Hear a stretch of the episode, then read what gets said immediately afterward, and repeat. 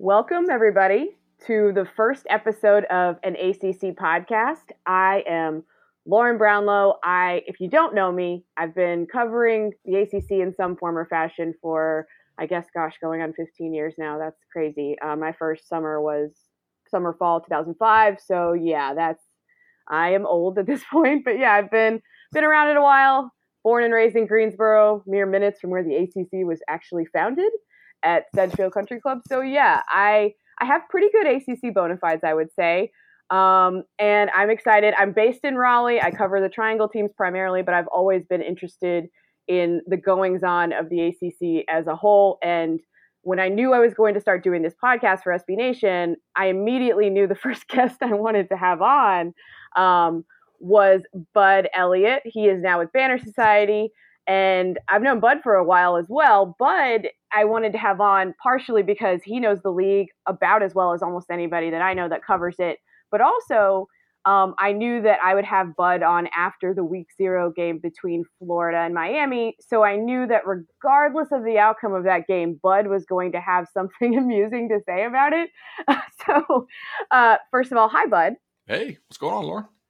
Not much. Um, I, I wanted to know, first of all, should we feel better about Miami after having seen that game in a weird way? Should we feel worse about Florida? Is the answer yes to both of those? Like, how should we feel after that? I, I think it all depends on what your expectations were going at the game. Like, if you were a Florida fan and you were expecting Felipe Franks to take the quote unquote you know, next step after already taking a big step uh, last year, then you might be kind of bummed out because in, in, week one it looks like he was about, or week zero it looked like he was about the same guy that he was last year, which is a fine, decent college quarterback, not a special college quarterback, uh, you know, just a decent one. In the back of your mind, if you're a UF fan, you got to be thinking, well, damn it, like, are we actually going to be able to beat Georgia if Felipe has not taken yet another step? Uh, probably not, right? Um, for Miami, I think you have to feel that these linebackers are just as good as as we knew they would be. So that was good. The the defense was was pretty good overall. Um, offensive line, we thought the probably true freshman offensive tackle at left tackle would struggle. I don't think anybody thought the right tackle, uh, the, the redshirt freshman would struggle quite as much as he did. And then Jarren Williams holds the ball for a day and a half uh, to the point where his OC kind of throws him under the bus there. Although I was talking to somebody about it, I was like, look, he has, if he's going to answer honestly, the dude has to throw somebody under the bus because like you're throwing a freshman under the bus regardless, right?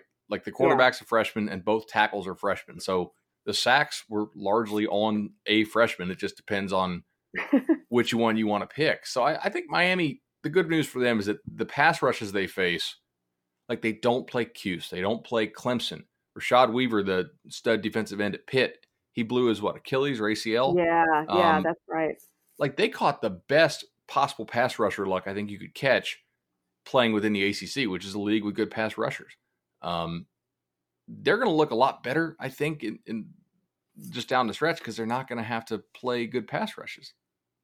Yeah, no, that that's a good point. And I mean, Jarren Williams, you know, yeah, he made some mistakes, but it, it, certainly seemed like an upgrade from last year. Of course, almost anything I guess would be considering how bad their quarterback play was last year. But yeah, you're right. They're not going to face a pass rush like that again. Although ten sacks is still, that's, that's a lot. it's way too many. Um, so this got me to kind of thinking about the coastal a little bit. You you also do blue chip ratio, which is a really fascinating stat. If you guys are into numbers out there, you got to go check it out. You have an article up. I think you should still have it up at Banner Society, right? The the blue chip ratio piece that you did yep. uh, oh, yeah. right when y'all started. Yeah. So y'all have to go check that out. Um, a footballwebsite.com if I have that correct, right? Yeah, yeah. It, it, redirects now uh, to bannersociety.com. Awesome. So blue chip ratio it, it, really is simple, and a lot of folks try to use it for other purposes. And I'm like, hey, I, I invented it, and I definitely don't use it for those other purposes, right? Because it doesn't work mm-hmm. for them. But it's really just kind of a like a necessary but not sufficient condition for winning a national title. It, have you recruited at this bare minimum national title level? After that, it's development, it's coaching, it's um, you know culture, all those things that basically Clemson is really good at as well. Uh, but you have to you have to recruit to this bare minimum level, and there were 16 teams this year, three uh, within the ACC. I think two of them actually represent uh, really good examples here of how it's not the be all end all. Like it's a minimum. It's not like a, a thing that if you do it, you're going to win a title. Being uh, Florida State, Miami, and then obviously one in Clemson, who recruits very well, is actually recruiting now even better than they've ever have. Uh, but they also nail the culture stuff, the development, the, the attrition, all that right. sort of stuff. Well, I, am uh, so people talk about the coastal division being, you know, so far behind the Atlantic, and and I, I understand why. And the the counter argument you always hear is like these things are cyclical. It, I don't know if the blue chip ratio is the best way to do this, but is I guess eh, the teams in the coastal, besides Miami, which I think is right at that threshold, that 50% threshold, the bare minimum, like you were saying, to, to kind of get to a national title in the national title conversation how far can you use that in any way to sort of extrapolate how far behind the coastal is behind the Atlantic, or is it not quite as far as we think? Like, what what do you think? So I, I don't think it's it's that helpful for looking at like the medium and kind of lower level teams within the P5 because there are some right. teams who I don't think are trying to recruit at a national title level, right? Like they could spend their recruiting energy chasing stars if that was their goal, and they could probably sign a couple of them, but that I don't think that's actually their goal. Like take an Iowa, right? Like Iowa does pretty well every year. They don't recruit at a high level, and yet they're able to win eight, nine, ten games consistently by finding guys who fit their system. They're not going to win a national title doing that. And so I think you have to evaluate what these teams are doing. Like Virginia. Does UVA have national title aspirations? I doubt it. But they do do a good job of, of finding guys who fit their system. Um, in the coastal, the teams who I think are actually chasing some stars and have those higher level aspirations Georgia Tech now under Geoff Collins, clearly like that was his pitch, right? I'm going to tap into Atlanta. I'm going to try to bring a higher level of talent. Clearly, Miami, UNC is trying to do that. We'll see how well that works. Um, is kind of an interesting one, right? With like they clearly have national title aspirations as a program. They have that trophy there, or the empty yeah. trophy case, not the trophy. Yep. Uh, and then who am I missing in the coastal? Um, there's got to be somebody. Oh, Duke, right? Like so, Duke, Duke is very much kind of that, that, UVA thing where yeah, they're not trying to land five stars. They're they're trying to find guys who, who fit their system. In the difference being, the the Atlantic clearly has two teams who do try to win national titles and have shown the ability to to do so both in recruiting and on the field at different times as a program.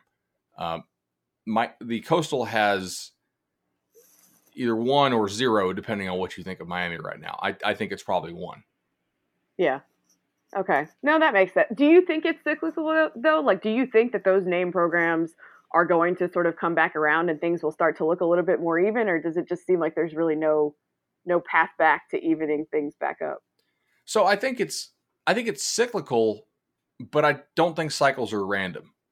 Right? Like there yeah. has to be a reason why the cycle changes. And with the way Clemson's recruiting right now, I don't think that they're going to be going downhill anytime soon. We'll have to like somebody has to give me a reason to think they're going to rise up in the coastal to that like consistent top 10 range. And maybe that's maybe that's maybe it just comes from Miami elevating, right? They haven't done so in so long or maybe Virginia maybe Fuente is able to get a DC in there who he actually wants and uh, is able to, to up their recruiting, but I don't know. Georgia Tech seems kind of like a long term rebuild with with the offense they have to switch Whew. over. Yeah, it's tough to see that like the balance flipping that quickly. Yeah, for sure.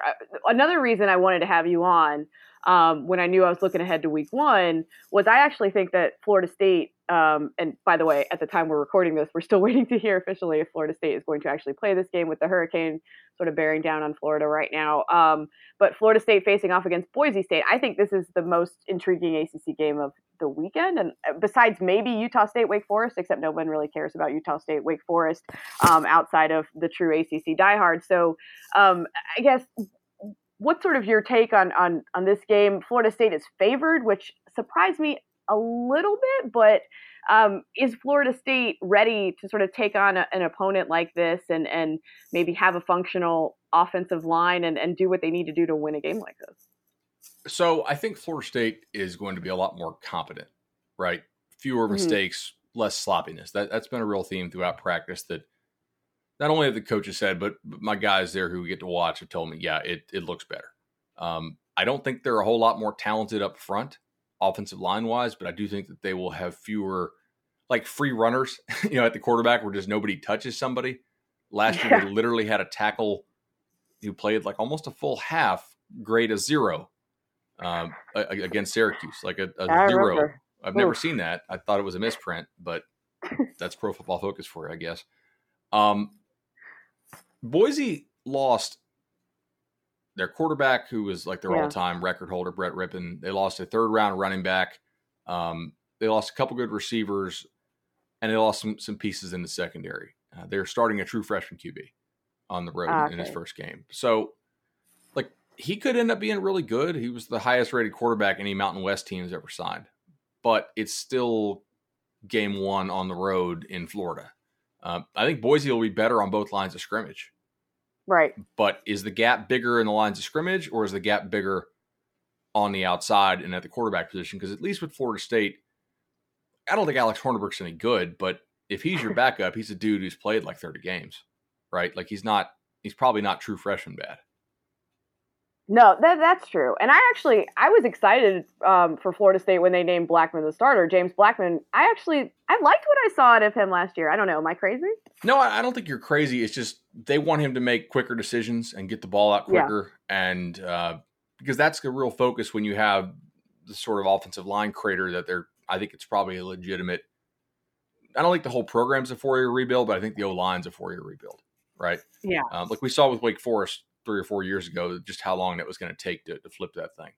Um, and I think they're in a similar spot, although with a greater ability to to get talent on the recruiting trail. Um, but I, I, think Blackman has certainly has upside, right? Like he he tore up NC State last year in a loss. Mm-hmm. He he played pretty well once Francois blew his blew his or uh, blew his knee against uh, against Alabama there, and he was he didn't even early, early enroll that year, so he'd only been on campus for a couple weeks by the time you know he had to go in and play the next 11 games i, I think he could be better uh, than some people think but i don't i don't know that he's going to be like a superstar yeah, I, am not like at the risk of using a complete cliche. I just thought he had like some moxie, um, and oh, maybe the dudes play hard for him. There's no doubt. I think yeah. you're right on.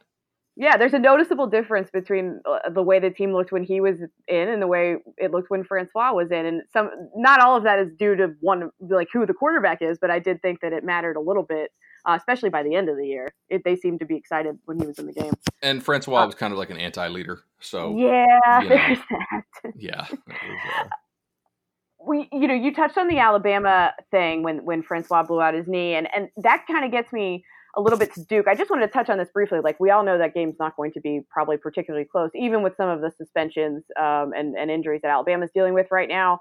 Um, I believe their best linebackers out. They got three running backs, I believe, suspended for the first half against Duke. Um, in case people hadn't heard this news yet, um, but my my thing for Duke when I've first heard about this game, and we've seen teams open with Alabama in years past. Florida State did.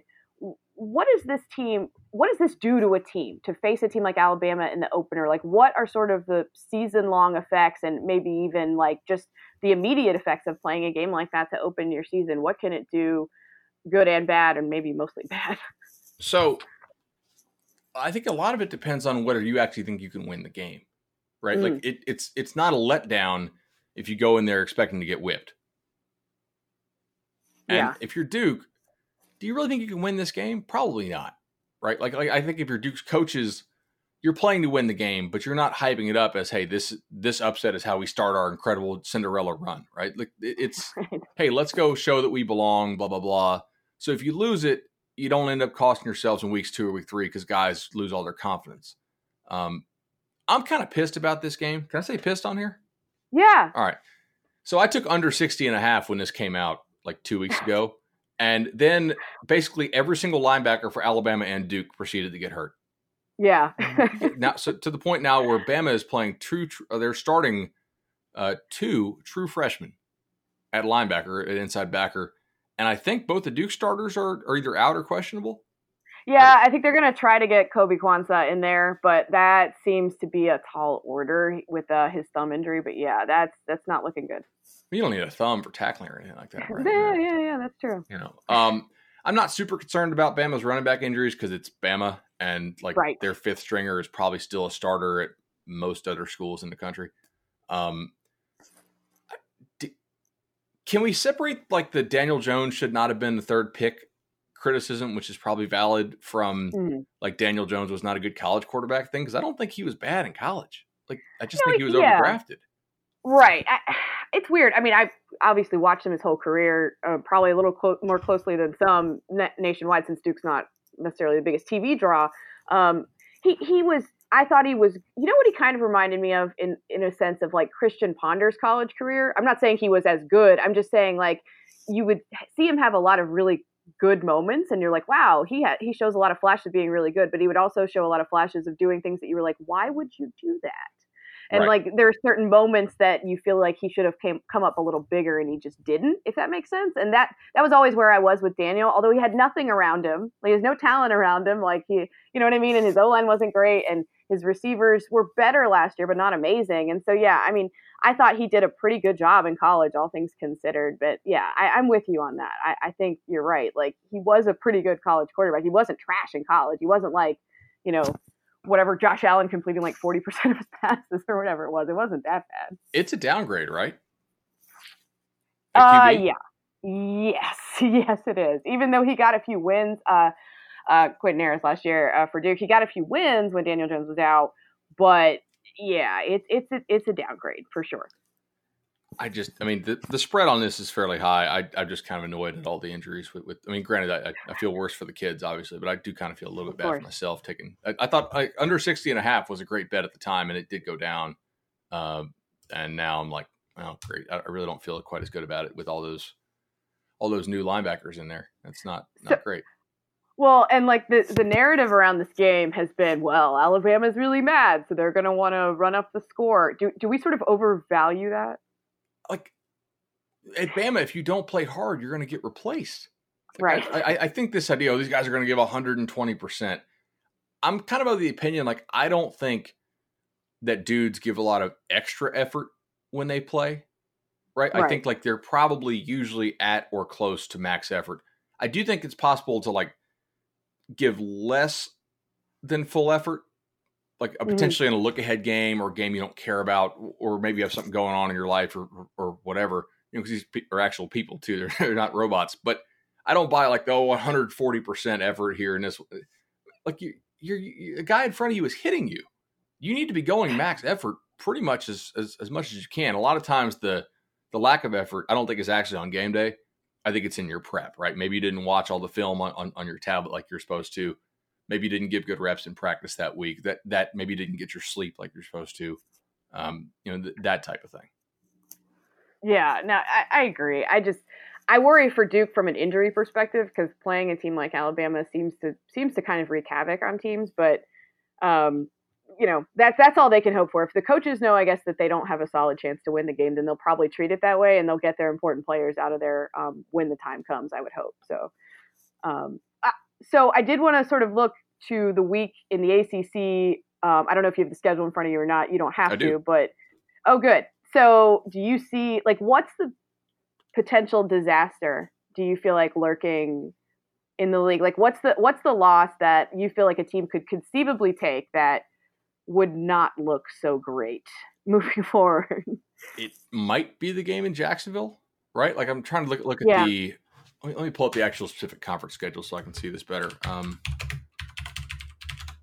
which doesn't feel super fair to Florida State. I did list that too. Like somebody asked me, what are the most disappointing losses of, that an ACC team could take this season? And that that I refused to list that one because I just didn't think it was quite fair to Florida State. But um, people will still view it that way because Florida State is Florida State. But yeah, I mean, I, I don't necessarily think that's entirely oh, fair to either one. program. Um, uh oh. If uh, there's two matchups here where we've seen a little bit of movement on on the dog money line, and it's East Carolina, NC State, and Syracuse Liberty. Mm, okay. If I don't yeah. think either of those teams are going to lose, but if they did, that looks pretty bad, right? Like NC State losing at home to ECU would would be bad. Uh, Syracuse losing, I know it's at Liberty, but still, Syracuse losing at Liberty. Yes, that would be very bad. Would be bad. Um, and those are both like three score favorites. So if you if you you know lose a three score upset, that's that's pretty bad. Um, the rest of these games are all lined like South Carolina is like nine, so okay, whatever, single digits against UNC. They're expected to win. Um, if UNC pulls off that upset, that'd be cool for the league. Um, and Muschamp's probably immediately on the hot seat because I don't think they can get the six wins if they lose that.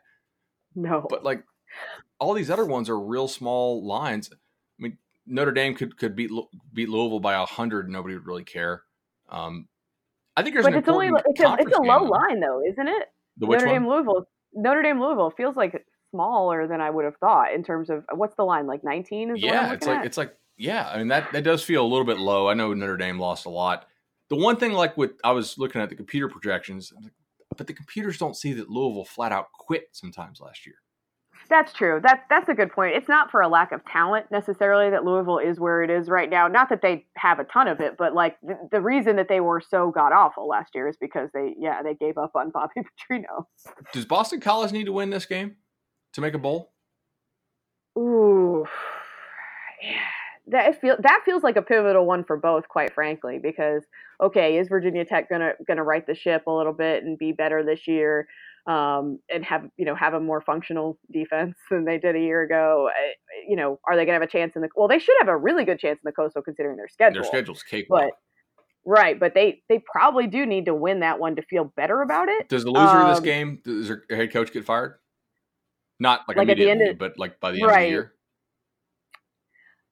It's tough for me to see them doing that with Fuente right now, but Addazio, I think, yeah. Like I don't think you have a choice with Adaz- with Steve Addazio at that point for Boston College. Like he's had he's had enough time. I think with Fuente you could maybe give him a little more time. I think you could easily make that case, but Addazio's had enough time and they kind of are who they are at this point. Like the offense is going to have to carry that team this year, which like there are no scarier words probably for a Boston College fan to have to hear than those. Like So- that's not I got a stat for you here.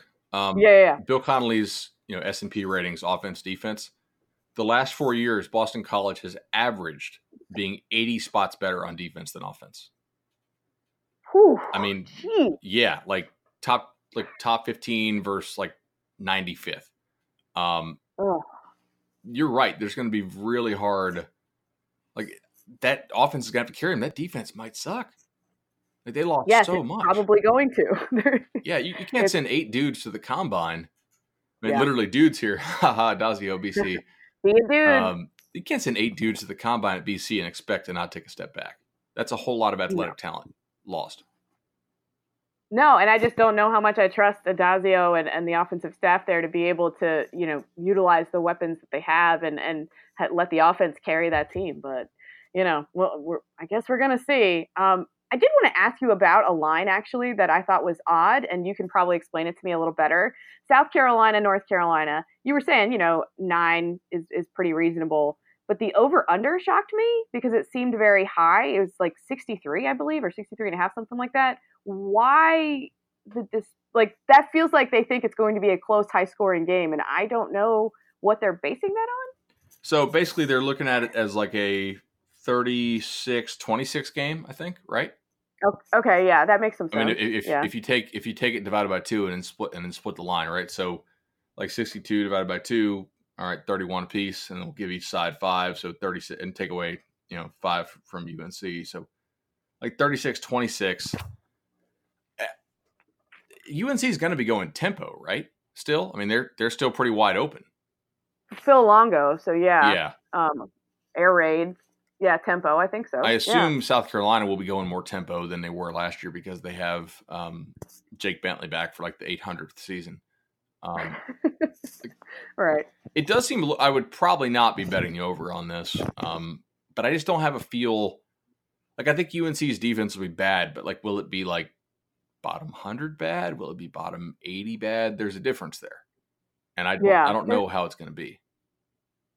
Yeah there's there's a lot of unknowns um it's interesting though I, I did want to like circle back a little bit to something you had said that unc seems to be one of those teams that's trying to recruit at that potential blue chip blue chip ratio type of level where like you're getting you know the, the over 50% of of five stars or whatever four four or five stars like what is it has it really flipped that quickly with Mack No, no, but but like they have the aspirations to do so, right? Like they're they're Okay. trying to get the kids. It, it they're recruiting a little bit better now than they were under under Fedora. It, it'll it'll take a long time, especially because I think Dave Doeren and his staff are doing a really nice job in the state Yeah. of North Carolina. Like they're getting some of the some of the higher profile guys. They're not selling out and and abandoning their roots that to get guys who don't fit.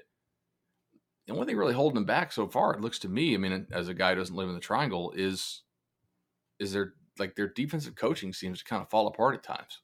Um, yeah, and they give up just kind of inexplicable drives. But I guess this year we'll see if their offense keeps up. Are are, are people? I, I, can I ask you a question? Yeah, yeah, please. Are folks up there kind of worried about the uh, George McDonald and Kitchens offensive coordinator deal with uh, with with, with uh, Drinkwitz leaving? Um, I think that was a little bit of an eyebrow raiser. Sure, the co-coordinator situation was a little bit of a, a an eyebrow raiser, but you know, I think right now they're just more concerned about you know what the heck this offense is going to look like without Ryan Finley and so many of their really really good receivers from last year.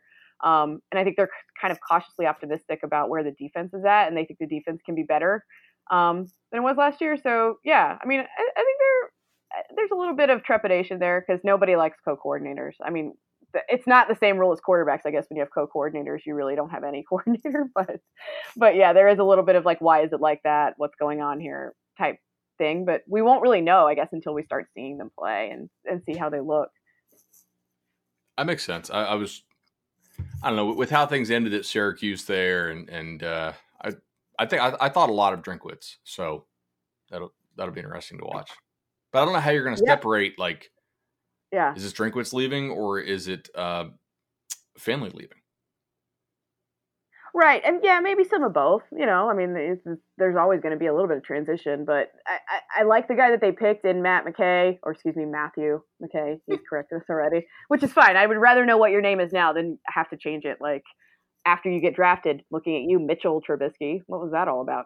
But you know, it, anyway, McKay is is a is a guy that's been around the program for like three years and you know, I think that's probably a good thing. He's he's been around for at least a year longer than the other guys he was competing against, including Bailey Hockman, who I guess you know a little bit or at least know of. yeah, that's. State, uh, so. I, I thought he would maybe have a chance to win that job. I, I know. That, yeah, I was going to ask. Yeah, like there was some thought from his camp that he should have won the job last year, but I was told like his arm looked kind of weak in practice last year and uh, just didn't really measure up. And uh, yeah, look, if you can't start at Florida State and you can't start at NC State, that's now two different programs, two different staffs. It it may not it it, it may be an inward problem. I don't know. Yeah, and you know he's he's won the backup job, and he seems to be at least Dave Doeren said he was taking it really well and was just you know ready to be ready in case needed and and whatever. Is so, McKay good? So we'll like like that's kind of question. Um, I, I, he, he's played well. Um, he's played well when we've seen him in the limited times we've seen him, um, like in the spring game and stuff, and his teammates speak pretty highly of him. Um, I, you know, I think he's fine. They need a run game. If they don't have a run game this year, they're going to have way more problems than quarterback play. So he's going to be part of the know, run they, game, I assume, how big he is. Yeah, right? yeah. Like they're going to run him more. Yeah, yeah, yeah. And he's really the only quarterback that does any of that. Um, the, at least in the spring game, that really did much of that successfully. So yeah, I think that they'll make that a component of what they're doing as well. Um, so yeah, I think well, I, I did want to know if there's any other line from this week of ACC games that stand out to you of like weird or like something that people should pounce on if, if people are interested in such things i guess you can talk about this stuff now that it's like mostly legal yeah so. well we were always talking about it um and it was that's true uh so stuff i've taken in the acc this week i took clemson uh, minus 23 and a half for the first half um oh wow basically like okay. i georgia tech every single defensive lineman um who had a tackle for loss last year either graduated, transferred out, or tragically in the spring died. Uh, oh yeah. So yeah. they have zero returning tackles for loss up front. I also think their wow. offense is a total cluster. So I'm very confident Clemson will will put up points in the first half. what I don't have confidence in is Lawrence playing for the full game. So uh, I took Clemson minus 23 and a half. I took Georgia Tech under 12 points as a team uh, which seems aggressive, but I I don't think they're they're going to score a whole lot. Um, I do like Wake Forest to lay the points. I took ECU plus. I think I got them at 18 at NC State. That's pretty good. I would I would have taken that too. Yes, you can still get good, like anything over 17. I think I think is still play is still very playable. Um, okay, because 18 is not a key number. Uh, I took Duke, you know, in Alabama under 60 and a half, which now, like I already said on the show, I, I, a lot less confidence in. Um, yeah. I took Vatech minus two when it came out, and that thing moved four and a half. So I, I got a lot of value there. Oh yeah. That. Um, and then and that was it in, in the ACC. That's, actually quite a bit, but you know, if you you got it, I think you got to come out come out of the gate firing before the the whole public wakes up to uh, to what's going on in football. Like if you wait a month to start betting, it's like Vegas yeah, you've, better. you've been on this too. for a while. Yeah. Yeah.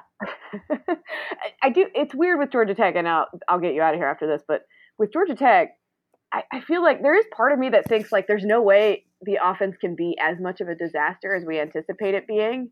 Like I've almost gone the other way with it after having the whole summer to think about it. And I know they're transitioning from the triple option to a pro style and whatever else, but like I, I can't I can't help but think like maybe it's not going to be as bad. But then you flip back and you're like, well, they're playing Clemson though, so even if it's not as bad, it might look as bad as we think it's going. I don't know. Have you seen the thing that they're doing there? And I, I, I don't totally disagree with you. Like it, they, they do have some talent there on offense. I, I, am interested to see how the talent is put together. But they're doing Yeah. this thing where they're like playing instead of a traditional scout team, they're just running their own offense and then trying to put in a couple like the opposing team's plays. Have you, have you did you see this? No, Basically, that- like, yeah, that they're focused sense. on their own development as opposed to like simulating opponents. And to me, that is a bit of a sign that like they're all about long term development, you know, and maybe not winning games this year. Um, because Okay. you do get Yeah. like as you Collins gets a total year zero here. Oh, like yeah. If there's anything like less than a year zero, he gets it. Yeah. So with that, I'm not really sure I want to be taking Georgia Tech in in games this year, unless it just gets real bad. They they could go three and nine. I mean, three feels optimistic, doesn't it? They get some easies, Like- right? Like, I'm trying to think who they get. They well, they have they have uh they get like NC State at home later in the year. That's one that I circled a little bit for state. That I was like, well, maybe Georgia Tech by then will start to understand who they are and and be a little bit more competent.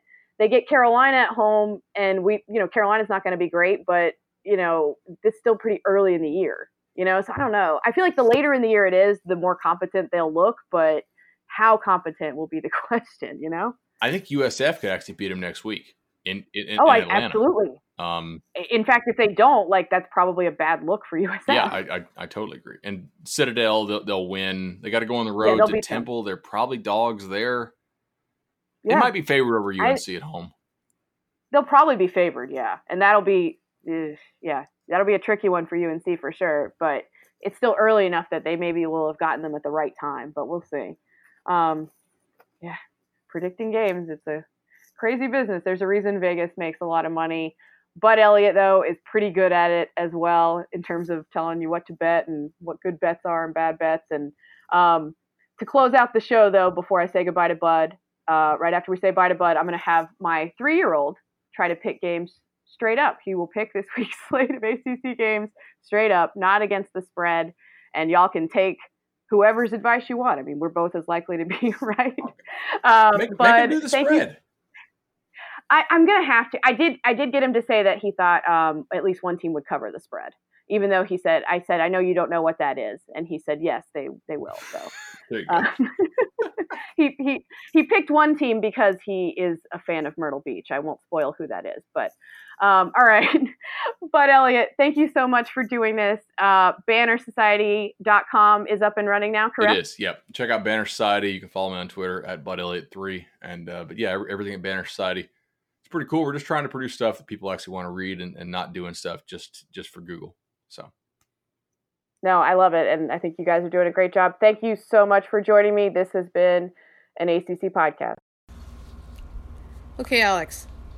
Say hello. Hello. Boston College or Virginia Tech? What do you think? Boston College. Boston College, okay. Clemson or Georgia Tech? Clemson. Clemson, okay, okay. Duke or Alabama? Alabama.